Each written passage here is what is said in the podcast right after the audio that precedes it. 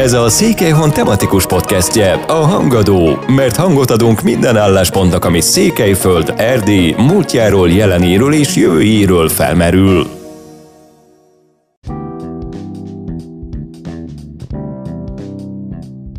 Milyen szerepet töltöttek be Erdélyben a gasztrobloggerek néhány évvel ezelőtt, és mi a szerepük ma? Miként alakítják a gasztronómiai szokásainkat? Mit gondol egy gasztroblogger a vendéglátó egységek kínálatáról? Túl tudtak-e lépni a rántott húson? Hogyan segítik az erdélyi gasztroimást a főzőversenyek és a különböző gasztronómiai rendezvények? És vajon egy gasztroblogger minden nap főz? A Csíkszeredai György Otília az elsők között volt, aki gasztroblogot indított Erdélyben. Vele beszélgettünk, tartsanak velünk! Mindjárt meg is jegyezném, hogy igazából én vagyok most a te vendéged, hiszen itt állítottuk fel a stúdiónkat a konyhádban, ahol évek óta készül a sok finomság, és ezeknek a receptjeit velünk, a követőiddel, az olvasókkal, a nyilvánossággal is megosztod. Noha most nem főzni fogunk, hanem beszélgetni, de azért felteszem azt a kérdést, amelyet általában két háziasszony feltesz egymásnak, ha találkozik, hogy mit főzöl ma. Történetesen ma főzök, nem minden nap szoktam főzni, ezt azért hozzá kell tegyem. Bár ugye sokan, akik ismerik a blogot és olvassák, vagy követik az általán feltett recepteket, azt hiszik gyakran, hogy én minden nap főzök. Tehát ezt azért szeretném előre leszögezni, hogy szeretek főzni, és szeretem az új dolgokat kipróbálni, de nem mindig jut nekem sem időm arra, hogy rendszeresen főzzek, legalábbis nem minden nap. Mai terv az tulajdonképpen egy modernebb változat, tehát ma, ma fogom elkészíteni a szilveszterre tervezett lazacunkat, ugyanis eltelt a hónap, és valahogy aztán átterveztem a szilveszteri menüt, és így a lazac megmaradt, úgyhogy éppen mai napra ez fog felkerülni az asztalra. Egy sima, egyszerű receptről van szó, tortillával akarom tálalni, attól lesz mondjuk úgy, hogy különlegesebb, de egyébként a lazac sütés, sütése az egyszerűen sópós, és megsütöm is tortillatekercsel. Valamilyen öntettel fogom tálalni. Ez nagyon jól hangzik, jó ötletet adtál, mert ugyanis én úgy vagyok a főzése, hogy a napi rohanásban valóban én sem tudok nap mint nap főzni, és elég gyakran fejtörést okoz, hogy éppen mit főzzek. Gondoltam már arra is, hogy egy hétre előre meg kéne tervezni a menüt, de még sosem jutottam el odáig. Te hogy vagy ezzel? Tudatosan meg szoktad tervezni a hetedet, ami a főzést illeti? Uh, nem mindig, és nem egyformán. Tehát van, amikor van időm arra, hogy tudatosabban megtervezzem, előre tervezzem nagyjából a hetet, és van olyan is, amikor adhok módon hazajövök, és gyorsan összedobok valamit. Ez mindig attól függ, hogy éppen mennyire zsúfoltak a heteim. Ugye vannak olyan hetek, amikor kicsit lájtosabb van idő hangolódni, de attól is függ, hogy vannak-e ötleteim. Tehát, hogyha vannak vannak ötleteim, amit szeretnék elkészíteni, akkor ez már adja magát, hogy tervezem a következő időszakot, vagy a következő hetet. Ha pedig vannak olyan ötlettelen időszakok, amikor uh, igazából csak a, a, az eddig bevált, jó bevált receptek vannak elől a fejembe, akkor azokból rögtönzök valamit aznapra, vagy azon arra a hétre. Úgyhogy e, ez, ez nem egyforma, annak függvényében történik meg, hogy vannak-e ötleteim, van-e időm ötletelni, fejben ugye arra is külön idő kell, hogy az ember ráhangolódjon a receptekre, a főzésre, és hogyha nagyon sok dolgom van, akkor nem mindig történik az, hogy megfelelő időt tudok szakítani arra, hogy hogy akkor valami különlegességet kitaláljak, vagy egyáltalán eszembe jusson, hogy akkor ezt szeretném elkészíteni. És akkor így tudatosan tudok tervezni ennek következtében. Az első között voltál, aki gasztroblogot indított Erdélyben, ha éppen nem az első, ennek már 12 éve, ha jól tudom, és nem sokkal később már a lapcsaládunk munkatársa lettél, előbb a húsvéti, a karácsonyi, a szilveszteri lapszámainkban ajánlottál recepteket, majd két hetente a tűzhely rovatban, később pedig a Székelyhon portára is becsatolták a blogodat, illetve az erdélyi gasztro kiadványunkban állandó rovatod van. Hogyan emlékszel vissza a blog indítására, milyen út vezetett idáig? Hogy mondjuk gyermekkorodban olyan főzős kislány voltál, hogy ott sertepertéltél a, a konyhában állandóan, vagy egyáltalán honnan jön az életedbe a, a főzés szeretete? Nem kifejezetten vannak arról emlékeim, hogy szerettem volna főzni. Gyerekkoromban inkább csak úgy oda voltam téve a, a, a segíteni édesanyámnak, de igazából a, úgy, úgy emlékszem, hogy egyetemista koromban is csak egyszerű ételeket tudtunk elkészíteni a barátnőimmel, amíg együtt laktunk, és nem kifejezetten szerettem főzni. Sőt, volt egy olyan kijelentés, amikor hazajöttem egyetemről, hogy én nem fogok főzni, mert nem szeretek főzni. Én úgy gondolom, így visszatekintve az elmúlt időszakra, meg egyáltalán a főzés iránti szeretetemre, hogyha gondolok, hogy egy mintát kaptam a édesanyámtól, aki nagyon szeretett főzni, mind a mai napig egyik kedvenc tevékenysége, és ez a minta úgy beépült a tudatalattimban, mondjam így, hogy egyszerűen észrevétlenül rájöttem arra, hogy szeretek főzni.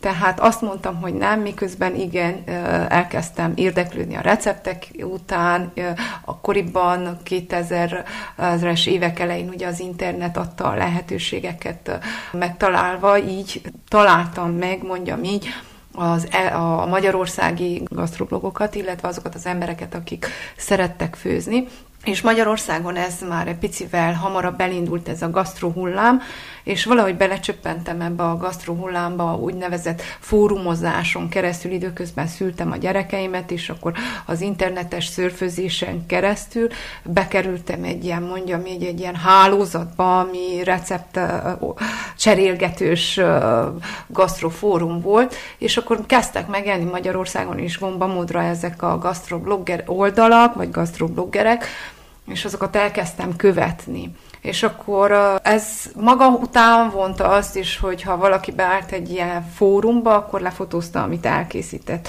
Tulajdonképpen itt jött be az, hogy nem csak elkészítettem, hanem elkezdtem lefényképezni az ételemét, és elküldeni ezeknek a, az embereknek, így megosztva egymással a tapasztalatokat. És akkor egy idő után jöttem rá, hogy miért ne lehetne a saját blog oldalam, és ezeket a fényképeket, amiket lefényképezem, én nem tudnám én feltenni a saját oldalamra. Egyrészt azért, mert egy idő után elkezdtem összekeveredni a saját receptjeimmel is, és nem emlékeztem az, arra, hogy melyek voltak azok a kedvenc receptek, amiket kipróbáltam. Nem volt egy saját gyűjteményem, mindenféle cetlikre és fizetekre, lapokra írogattam azokat, amiket kipróbáltam, és akkor végül is magamnak indítottam elsőként ezt a blogot, nem igazán népszerűsítés céljából, hanem hogy legyen egy saját gyűjteményem.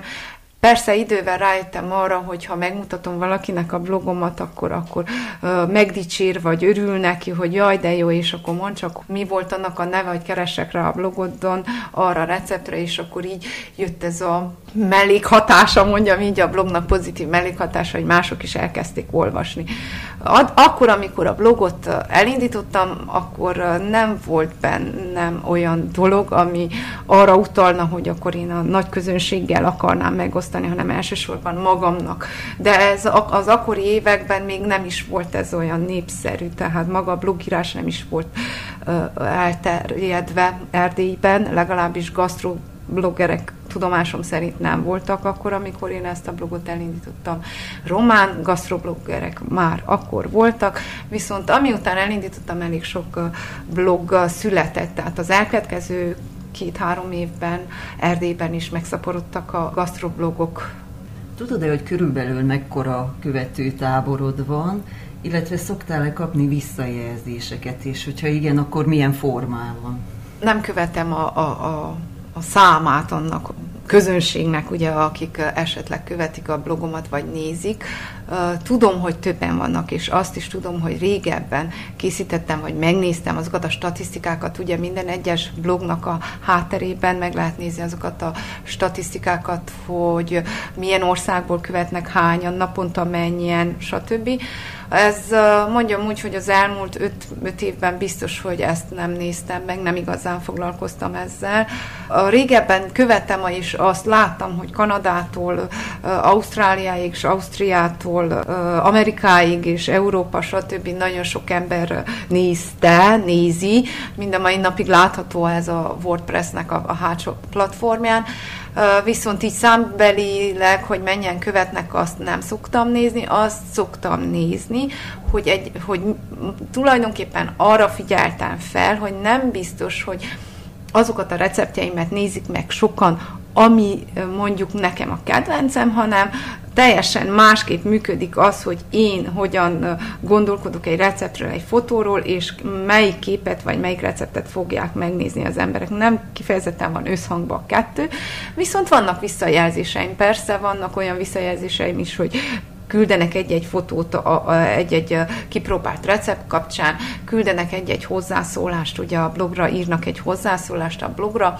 Ez régebben sokkal dinamikusabb volt, tehát mondjam úgy, hogy a blogírásom első felébe, első öt évében majdnem napi szintű hozzászólásokat kaptam, de azóta már elköltöztettem többször is a blognak a felületét egyik oldalról a másikra, így most már, ma már azt mondhatom, és megfigyeltem más blogoknál is, hogy nem annyira a, jellemző a hozzászólása a receptekhez, inkább a Facebookon történik meg ez.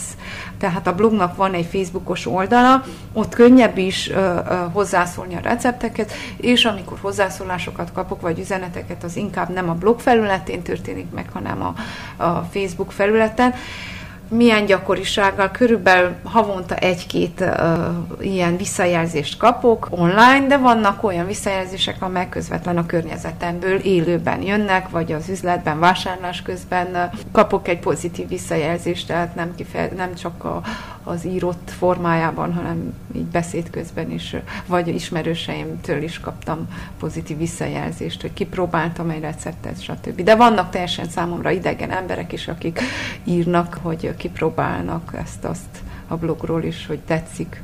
Viszont van negatív vélemény is, tehát hogy van olyan is, akinek mondjuk egy recept nem tetszik, hogy nem voltam elég kifejező, hiányolja az, hogy hány percig kell sütni mondjuk egy alapvető dolgot, ami lehet, hogy nekem alapvető, és, és neki nem. Ez abból adódik szerintem, hogy nekem sem mindig van elégséges időm arra, hogy annyira részletesen leírjak egy receptet, és akkor van olyan, hogy például tegnap hagytam jóvá ugyanígy egy hozzászólást a blog, blogon, hogy hozzáírja a hölgy, hogy nagyon jó a recept, de hogy neki nem fél óra alatt sült meg, hanem 180 perc alatt, vagy valami több idő kellett ahhoz, hogy az elkészülne, és ő pluszba tette ezt, azt, azt, tehát vannak ilyen kiegészítő hozzászólások, amelyek rendben vannak, mert hogy úgy gondolom, hogy nem mindig van egyformán időm arra, hogy teljes körül legyek egy recept kapcsán. Van, hogy egyszerűen leírom az általam leírható legrövidebb idő alatt azt a receptet, és lehetne még róla írni, csak éppen nem fér bele az időbe. Ez már elég ahhoz, hogy másokban elindítson gondolatokat hogy ő hogyan készíteni el az adott receptet, az adott ételt. Így van, és egy ötlet adónak jó, tehát hogy tovább vigye akár azt a receptet, amit elkészítettem, és van egy csomó olyan recept, ami teljesen új, tehát hogy több receptből kombináltam ugye én is össze a fejembe, összeállt egy saját elképzelés, de azt lehet továbbvinni, azt lehet jobban fűszerezni, igen, pontosan ez volt a megjegyzés a hölgynek, hogy ő még további fűszereket is adott hozzá, hát nagyon helyes, tehát pont ez lenne a lényeg, hogy, hogy mindenki a saját kreativitását belevigye, és kihozza saját magának azt az ételt, amit ő szeretne fogyasztani. Gyakran hallom háziasszonyoktól, hogy ők ugyan kipróbálnának új recepteket, új ízeket, viszont a családban megvannak a hagyományos ételek, megvan, hogy mit teszik meg a család, főleg, hogy mit tesznek meg a gyerekek, és akkor általában van egy körforgás, hogy ugyanazokat az ételeket főzi meg. A te családodban ez hogy történt, főleg az elején, hogy a két fiad Ákos és Kende hogyan fogadta ezeket a kísérletezéseket, illetve hogy besegítenek-e neked a konyhán? Hát az én a gyermekeim úgy gondolom, hogy kikapták azt az időszakomat, amikor nagyon intenzíven kísérleteztem. Tehát ők beleszülettek ebbe az időszakomba, amikor igazából a hagyományos ételeket csak a, a szüleiknél tudták elfogyasztani, mert otthon automatikusan kétszer ugyanaz az étel mondjuk egy éven belül nem nagyon fordult elő. És akkor úgy gondolom, hogy ebből adódóan, hogy ők beleszülettek ebbe a sajátos helyzetbe, ebből adódóan nem is válogatnak, mert hogy nem volt más választásuk, nem voltak ismétlődő ételek, mindig más és más dolog került az asztalra, vagy hogyha ismétlődő ízek is voltak, teljesen más dolgokkal kombináltam össze, és így ebből adódóan kénytelenek voltak hozzászokni ahhoz a dologhoz, hogy amit tálalok, az nem egy ismert étel. Úgy gondolom, hogy nagyon sok családban pont ez okozhat nehézséget a gyerekeknél az új ízek megismertetése esetén, hogy hozzászoktatják az, a, a, a, ugyanazokhoz az ízekhez, és akkor utána, amikor kísérleteznek, akkor nem biztos, hogy nyitott az új ízekre. Mivel én mindig kísérleteztem, így akkor automatikusan az új ízekre szoktattam rá, a mindig érkező új ízekre, úgyhogy nekik teljesen mindegy, hogy mondjam így, hogy teljesen mindegy, hogy mit tesznek, mert mindenre nyitottak azóta is. Tehát nagyon sokszor fel téve nálunk is az a kérdés a gyerek részéről, hogy, hogy mi van benne, és mindig azt mondtam, hogy egyszer fogyaszd el, majd elmondom, hogy mi van benne. Tehát ne az határozza meg, hogy mit eszel meg, hogy éppen mit tettem bele, mert hogy fú, a karfiolt nem szeretem, és akkor azért nem eszem meg, mert az van benne.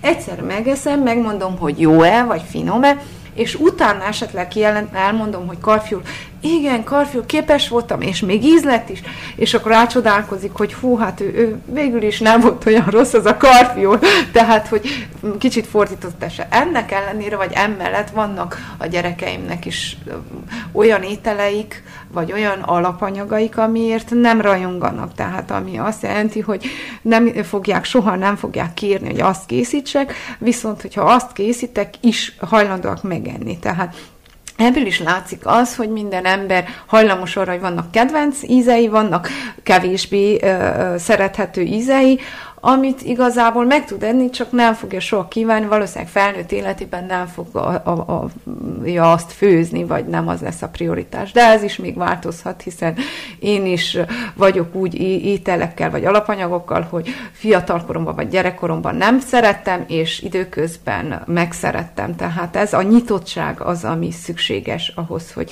valaki ne legyen válogatós, tehát mondjam így. És a, segíten, segítségben pedig inkább a kisebbik fiamtól kapok segítséget, viszont ez arra is vezethető vissza, hogy akkor kezdtem a blogot írni, amikor ő született, de ugyanakkor többet is ült kisebb korába a konyhába körülöttem, tehát sokkal többet sertepertért, és sokkal többet cirkuszolt, ha lehet így mondani, hogy ő is akarja csinálni, és addigra már annyira lelazultam a anyaként, szerintem ez is fontos eleme, hogy meg tudtam engedni neki, hogy akkor ő is ott mocskoljon, vagy maszatoljon, mert ez is ugye ennek van egy hátulütője, hogy ha megengeded, akkor később ennek, e, e, ennek az előnyét látni fogod, de lehet, hogy nem vagy képes még megengedni. Na szerintem az van, hogy mire Kende megszületett, és már második gyerekként jött, én is lazább voltam, és képes voltam elengedni azokat a görcseim, szüleimet, hogy akkor most mocskolunk, és most sok időbe telik, vagy netán kétszer annyi időt fogunk tölteni a konyhában, annak köszönhetően, hogy ő is ott tevékenykedik. És most, most tudom így élvezni az előnyeit ennek a dolognak, mert gyakran segít. Sőt, van olyan, hogy megsértődik, hogy helyette készítem más, képes még egyszer megcsinálni ugyanazt az ételt. Duplán elkészül el, mert hogy én akartam neki segíteni azzal, hogy megkészítem, ő pedig megsértődik azon, hogy még készítettem meg, és akkor újra csinálja, már pedig ő megmutatja, hogy ő is meg tudja csinálni. Tehát igen, ő szeret főzni, soha nem mondaná semmire, hogy nem készíti el. A Szapiencia Erdélyi Magyar Tudományegyetem Csíkszeredai Karán fenntartható gazdasági fejlődést oktatsz. Hogyan kapcsolódik össze ez a két éned, a közgazdász oktató és a gasztronómia szerelmese? Hát nem tudom, hogy összekapcsolódik-e. Tehát így elsőre azt mondom, hogy nem kifejezetten összekapcsolódik, lehet, hogy kiegészíti a kettő egymást.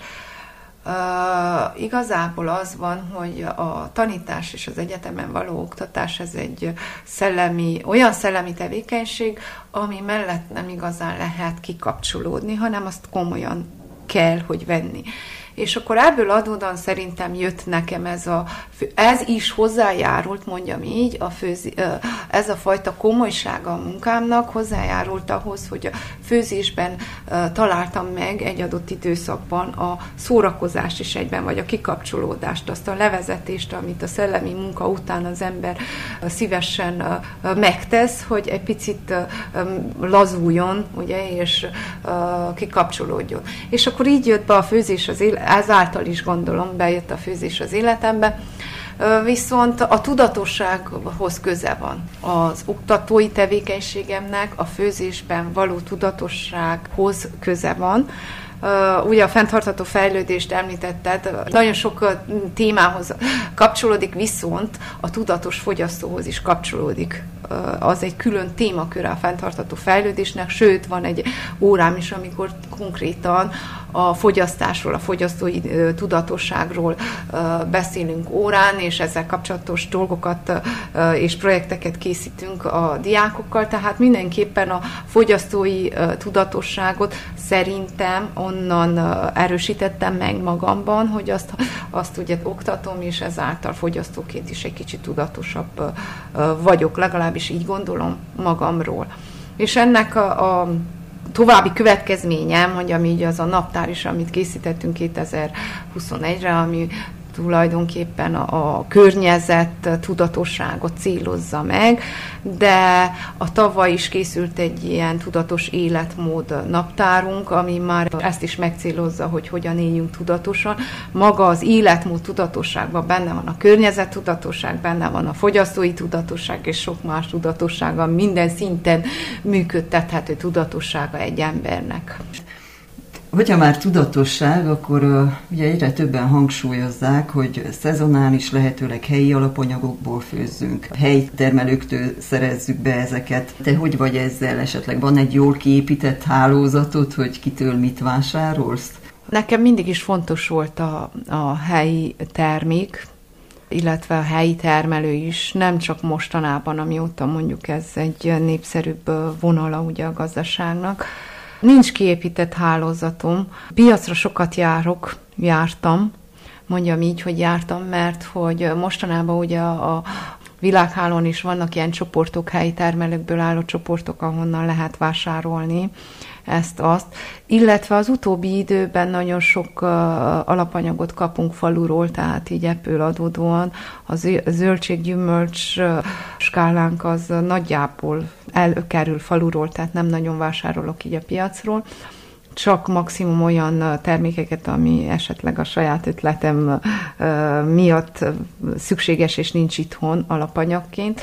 Viszont igen, fontosnak tartom, hogy a, a, nem csak a blogon a, egyébként, hanem a, a, az újságban is, a Székelyhonban is, meg a, az Erdélykonyhában is ugyanúgy szem előtt tartjuk mind a mai napig a, a szezonalitást és a helyi terméket. Tehát mindig egy, elsődleges szempont volt, hogy az adott szezonhoz igazítani a, a recepteket, és lehetőleg mondjuk úgy, hogy ne epres receptet készítsek december folyamán, vagy ennek a fordítottja, ugye, ha a spárga szezon az áprilisban van, akkor áprilisban fognak spárgás receptek megjelenni. Ez szerintem a blogon is visszatükröződik, tehát amikor nem, az azt jelenti, hogy az azért van, mert hogy számtalan esetben lefagyasztok mondjuk nyári gyümölcsöket, és akkor a fagyasztott, de akkor le is írom, hogy ezt fagyasztott gyümölcsből készült, tehát nem.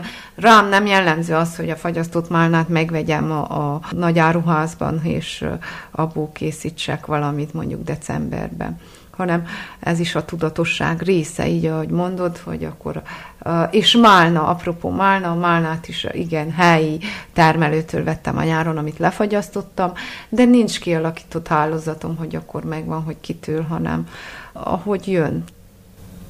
A nyáron ugye a járványhelyzet miatt elmaradtak, de a korábbi években ha megnéztük egy-egy falunap pro, programját, akkor abban biztos szerepelt a főzőverseny. Ugyanakkor vannak olyan rendezvényeink, amelyek egy-egy gasztrotematika köré vannak felépítve, Csík környékén például a Madéfalvi Hagyma Fesztivál, a Szépvízi Káposztavágás, a Csíkszeredai Pityóka Fesztivál, vagy a Csíkszent Miklósi Kolbász Fesztivál, de hát mehetünk tovább is mondjuk Parajdon a Töltött Káposzta Fesztivál, és ugyanezek a, tudjuk, hogy nagyon jó közösség összekovácsoló rendezvények. Te hogy látod, hogy ezt, ezt az erdélyi gasztróimázson mennyire segít, mennyire segítenek ezek az események? Én úgy gondolom, hogy a magyar ember mindig is, a magyar ember számára mindig is a főzés, inkább nem is a főzés, a magyar ember számára mindig az étkezés az egy jó ok volt arra, hogy összeüljenek, és jól érezzék magukat. Szerintem a magyar ember és a magyar emberek gasztronómiája híresebb, mint ahogy gondoljuk. Tehát azt akarom ezzel fejezni, hogy a magyar gasztronómiában annyi olyan kiemelt recept van, ami eljutott a világ különböző pontjaira, hogy hogy valószínűleg, hogy ezek a gasztronómiai események még tovább viszik a hírét a magyar gasztronómiának, vagy mondjuk úgy az erdélyi gasztronómiának akár.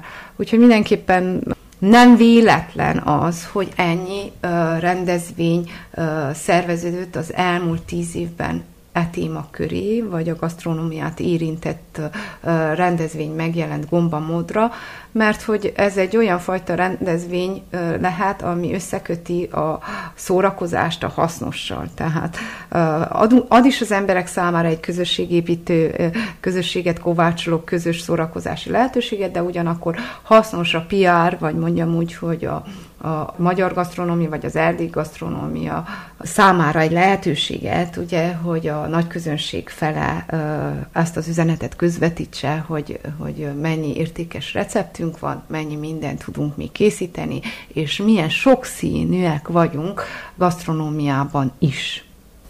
Néhány éve úgy fogalmaztál, hogy az erdélyi gasztróforradalom a fogyasztói oldalról nézve szemmel látható, Ám ha a vendéglátóipar fejlődését nézzük, még egyelőre gyerekcipőben jár. Hogyan látod most ezt a kérdést, és egyáltalán mi tartozik, tartozhat bele egy gasztróforradalomba? Most attól is függ, hogy mire érvényesítsük, Erdélyre vagy Székelyföldre. Most én Székelyföldre fogom ezt a, a válaszomat megfogalmazni.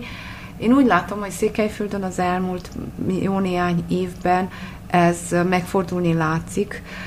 Ez köszönhető annak is, hogy azóta szerintem nagyon sokan, akik külföldön dolgoztak, és ottani tapasztalatokat gyűjtöttek, hazajöttek azóta, és a saját településükön vagy lakóhelyünkön megpróbálták kialakítani, itthon létrehozni, vagy megvalósítani azokat a tapasztalatokat, meghonosítani, ami, amit megtanultak külföldön.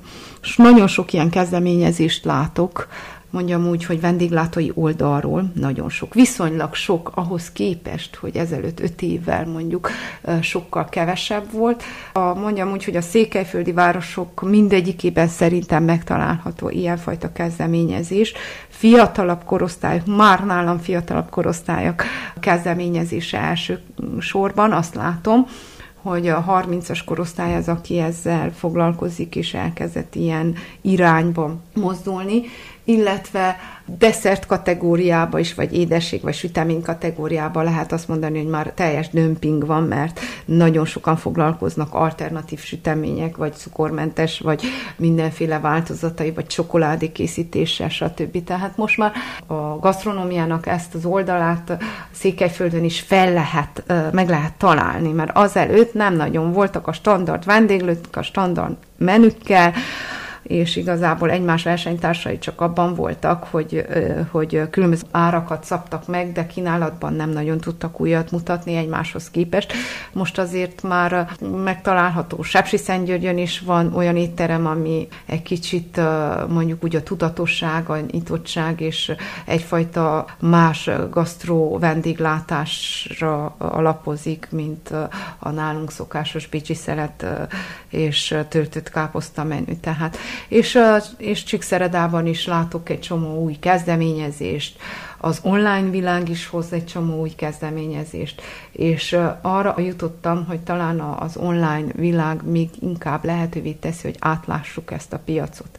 Mert hogy online felületeken, hogyha minél többet reklámozzák magukat, akkor eljut a fogyasztóig ez az üzenet, és akkor így a fogyasztó is rá tud kattani, vagy tulajdonképpen valós keresletet tud adni egy ilyen vendéglátósnak, mert addig a vendéglátóipar hiába akar fejlődni, hogyha nincsen fogyasztói tudatosság vele szembe, vagy, vagy kereslet, valós kereslet nincs, ami felszívja ezt a kínálatot. Úgyhogy most valahol találkozik a kettő, viszont azért én hozzátenném most, hogy 2021 van, hogy szerintem azért ez az időszak, ez a, a, a vírusos időszakunk a fogyasztói keresletet megnyírbálta. Szerintem. Tehát most nagy tételben gondolkodva, nem a különböző társadalmi rétegek tudatosságában gondolkodva, azt gondolom, hogy összességében a fogyasztói kereslet a az ilyen fajta tudatosságban csökkent az elmúlt időszakban, de szerintem majd, hogyha kibírja a vendéglátás ezt az időszakot, akkor újra egyensúlyba kerülhet a kereslet a kínálattal. Évekkel ezelőtt épp egy hivatásos szakács ismerősömmel beszélgettem, aki külföldön tanult, majd hazatért titkamatoztatni a tudását, és ő úgy látta, hogy a gasztrobloggerek tevékenysége az igencsak áldásos, mert sokan közülük jobban főznek, mint egy-egy hivatásos szakács, illetve hogy a blogger mozgalom azért jó, mert akarva akaratlanul kimozdít ebből az álló helyzetből, ami a gasztronómiát illeti. Ő azt mondta, hogy nagyon hasznos ez az erdély központuság, amit úgy elég sok blogger képvisel, mert olyan kulináris emlékeket dolgoznak fel, ami mindenképp egy inspirációs forrás lehet a hivatásos szakma számára. Te hogy látod, hogyan alakítják a gasztrószokásainkat a blogok, illetve a főzőműsorok? Ez egy komplex téma, ezt szét kellene elvileg szedni, vagy szerintem szét kellene választani, mert hogy akkoriban valószínűleg ezt is most egy picit visszamegyek. Tíz évvel ezelőtt mondjuk úgy, hogy a gasztrobloggereknek szerintem jelentősége volt abban, hogy a gasztronómia iránt elkezdenek az emberek érdeklődni, és egyre több receptet, tehát értékként kezdjenek nézni a gasztronómiára. Úgy gondolom, hogy ez a folyamat ma már megállt, már mint olyan értelemben, hogy meghaladja most már a gasztrobloggereket ez az értékteremtés, mert hogy már mindenki számára, vagy a többség számára tudatosult az, hogy, hogy mennyire fontos a gasztronómia, mint érték, a főzés, az étkezés, a különleges receptek, a régi hagyományos receptek, legalábbis én így látom, hogy most már hál' Istennek mondhatjuk így, az emberek többsége tudatosítja ennek az értékét, tehát a gasztrobloggernek a feladata el lett végezve, Viszont mondjuk úgy, hogy most már a gasztrobloggernek az a feladata, hogy új ötletekkel szolgáljon, vagy új, új dolságokkal szolgáljon, ami nem föltétlen erdély vonatkozású, de mindenképpen kiegészítse az érdeklődők a receptárát, mondjam így. Viszont most már szerintem a szakma megerősödött azóta, és akkor így egy kicsit úgy érzékelem, hogy a gasztrobloggerség háttérbe szorul, mert hogy a, ami normális, hogy a szakma szerintem előtörjön, és megmutassa azt, hogy tud ő. Mert hogy Székelyföldön vagy Erdélyben szerintem volt az az időszak, amikor a gasztroblogger kellett megmutassa azt az értéket, amit, amit az erdély konyhában megtalálunk, és nem volt sehol a szakma. Tehát akkor volt helye, és úgy gondolom, hogy ezt nem szabad elfelejteni, hogy a gasztrobloggerek volt olyan időszak, amikor ők vitték ezt tovább, és próbálták felhívni a figyelmet az emberek számára, hogy mennyire fontos. Most rendben van, hogy a szakma csinálja ezt, csak volt egy ilyen időszakunk, amikor nem volt az a szakma, aki kiálljon, vagy egyáltalán képviselje ugye a gasztronómiát. Most már ez nagyon jó, hogy kezd erősödni ugye a szakma ezen a téren. Ráadásul hát mondjuk el azt is, ugye, hogy a, annak idején az erdélyi konyha kiadványainak a csapata is gasztrobloggerekből állt össze. Igen, akkoriban 2009-ben jött létre ugye az erdélyi konyha, azt az sem véletlen, hogy gasztrobloggerekből állt össze, mert hogy akkoriban ez volt az a, az emberi közösség, amivel dolgozni lehetett gasztronómia terén. Tehát nem nagyon lehetett találni olyan szakmabeli embereket, akik nyitottak lettek volna arra, vagy lett volna kapacitásuk, vagy egyáltalán kedvük arra, hogy ugye egy ilyen jellegű munkát elvégezzenek, ami ugye egy picit újságírás, egy picit fotózás, de ugyanakkor nagy mértékben a gasztronómiára épül és a gasztrobloggerek jelenléte lehetőséget adott arra, hogy létrejöjjön egy ilyen lapcsalád, amiben nem föltétlen ugye a vendéglátók azok, akik szerepelnek, viszont ezeket az értékeket közvetítik, hogy az erdélyi gasztronómia mennyire fontos. Úgyhogy így visszagondolva szerintem az erdély konyhának nagyon nagy szerepe volt, mármint az erdély konyha lapcsaládnak nagyon nagy szerepe volt abban, és talán még ma is van, bár nem olyan erősen, mint, e, mint annak idején el, eleinte, abban, hogy az embereknek a figyelmét erre ráirányítsa, igen. Ha már erdélyi konyha, mesélj még kérlek egy picit erről, hogy a kiadványaitokat milyen szempontok alapján állítjátok össze.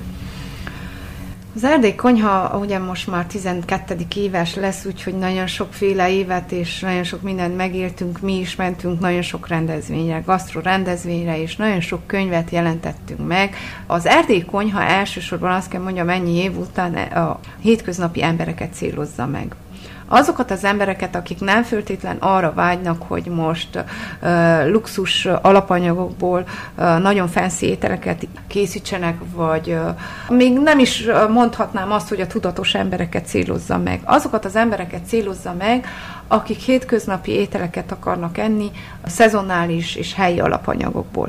Az a helyi alapanyag nem föltétlen kell legyen a legdrágább alapanyag, most mondom úgy, hogy marhanyelv vagy kacsacomb, hanem egyszerű háziasszonyoknak való recepteket próbálunk 12 éve mondjam úgy nyújtani, amiben vannak exkluzív receptek, vagy vannak exkluzív receptes könyvek is, Viszont többségében olyan receptes könyveket és olyan lapokat árusítunk, illetve rakunk össze, szerkesztünk és kiadunk, amelyek elsősorban a hétköznapi emberek számára készülnek, egyfajta segítséget nyújtanak azok számára, akik mondjuk kezdők, vagy már nem tudják, hogy mivel tudnák színesíteni ugye a mindennapi étkezésüket, tehát elsősorban a, az egyszerű háziasszonyok, másodszorban a kezdők számára nagyon olyan szakácskönyvet adtunk ki, ami arról szól, hogy hogyan kell készíteni alapvető dolgokat, és van persze, volt olyan irányzat is, amiben exkluzív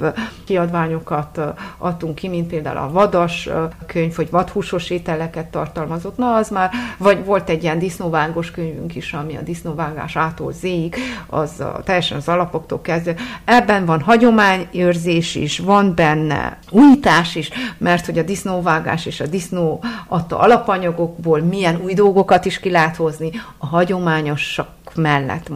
Úgyhogy sokféle kiadványunk volt, nagyon sok sorozatunk is volt, kisebb könyvecskék, amelyek, mondom, nem föltétlen a, a nagyon tudatos vagy nagyon extrém fogyasztói szokásokra épülnek, hanem elsősorban a hétköznapi emberek számára készül.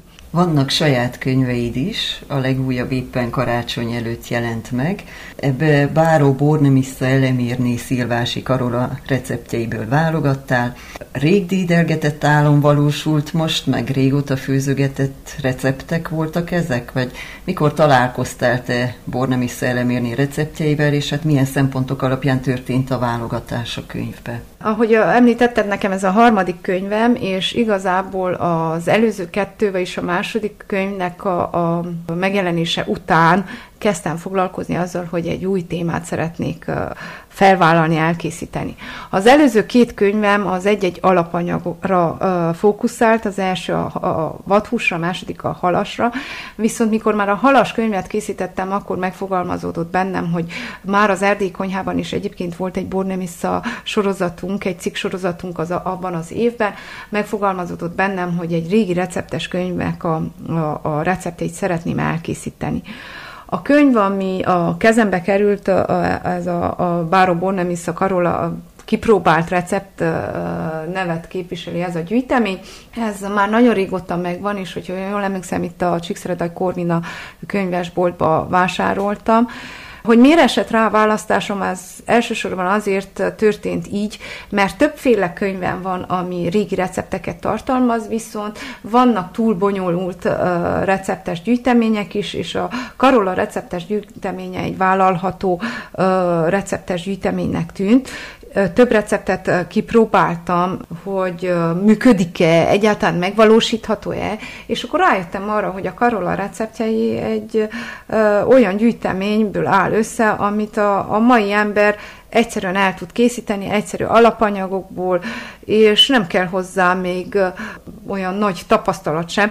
Vannak receptek, amely, amelyekhez igen, viszont azokat a recepteket, amelyeket én összeválogattam is, hogy miért pont ezek kerültek bele, olyan receptek kerültek, amelyek könnyedén elkészíthetőek, nem túl bonyolultak, és alapanyagai tekintve is helyi dolgokra épülnek, fűszerezése roppant egyszerű, és azóta, hogy megjelent, nagyon sokan mondták is, akik, akikhez elkerült a könyv, hogy bizony olyan recepteket tartalmaz, amit annak idején a nagymamája készített, vagy ő már evett gyerekkorába. Tehát, hogy nagyon sok olyan recept van, ami gyerekkorban talán egyes emberek még kóstoltak, vagy ettek itt-ott valahol, viszont azóta már egyáltalán nem ismertek a receptek. Tehát a hagyományos erdélyi konyha receptjei nem találhatóak meg benne, hanem a Karola által összegyűjtött bevált receptek találhatóak meg benne. Tehát az akkori száz évvel ezelőtt a úri konyhán elkészített ételek receptjei találhatóak meg benne, amit most a hétköznapi ember is könnyedén el tud készíteni. És a, a könyvet azt uh, tulajdonképpen a Betlehem Gábor uh, alapkezelő ZRT segítségével tudtam uh, megjelentetni, hiszen hozzájuk uh, nyújtottam be pályázatot a tavalyi évben, és uh, így nagy mértékben hozzájárultak a könyvnek a megjelenéséhez. Ennek köszönhetően jelent meg, és nagyon örültem, mert tulajdonképpen én 2013-tól terveztem ezt a könyvet, hogy elkészítem. 2013-ban kezdtem el ennek a, a gyűjteménynek a, az elkészítését, lefotózását, ugye, mert hogy a könyvben a fotókat is én készítem arra, és a recepteket átírtam a mai modern feltételeknek megfelelően. Azt említetted, hogy nem a hagyományos erdélyi konyha elemeit használtak arról, hanem egy általa összegyűjtött receptárból dolgoztál, de hogy ha már a hagyományos erdélyi konyhánál tartunk, akkor melyek ennek a jellegzetes ételei, hozzávalói, amit a mai napig használunk, amit a mai napig szívesen főzünk?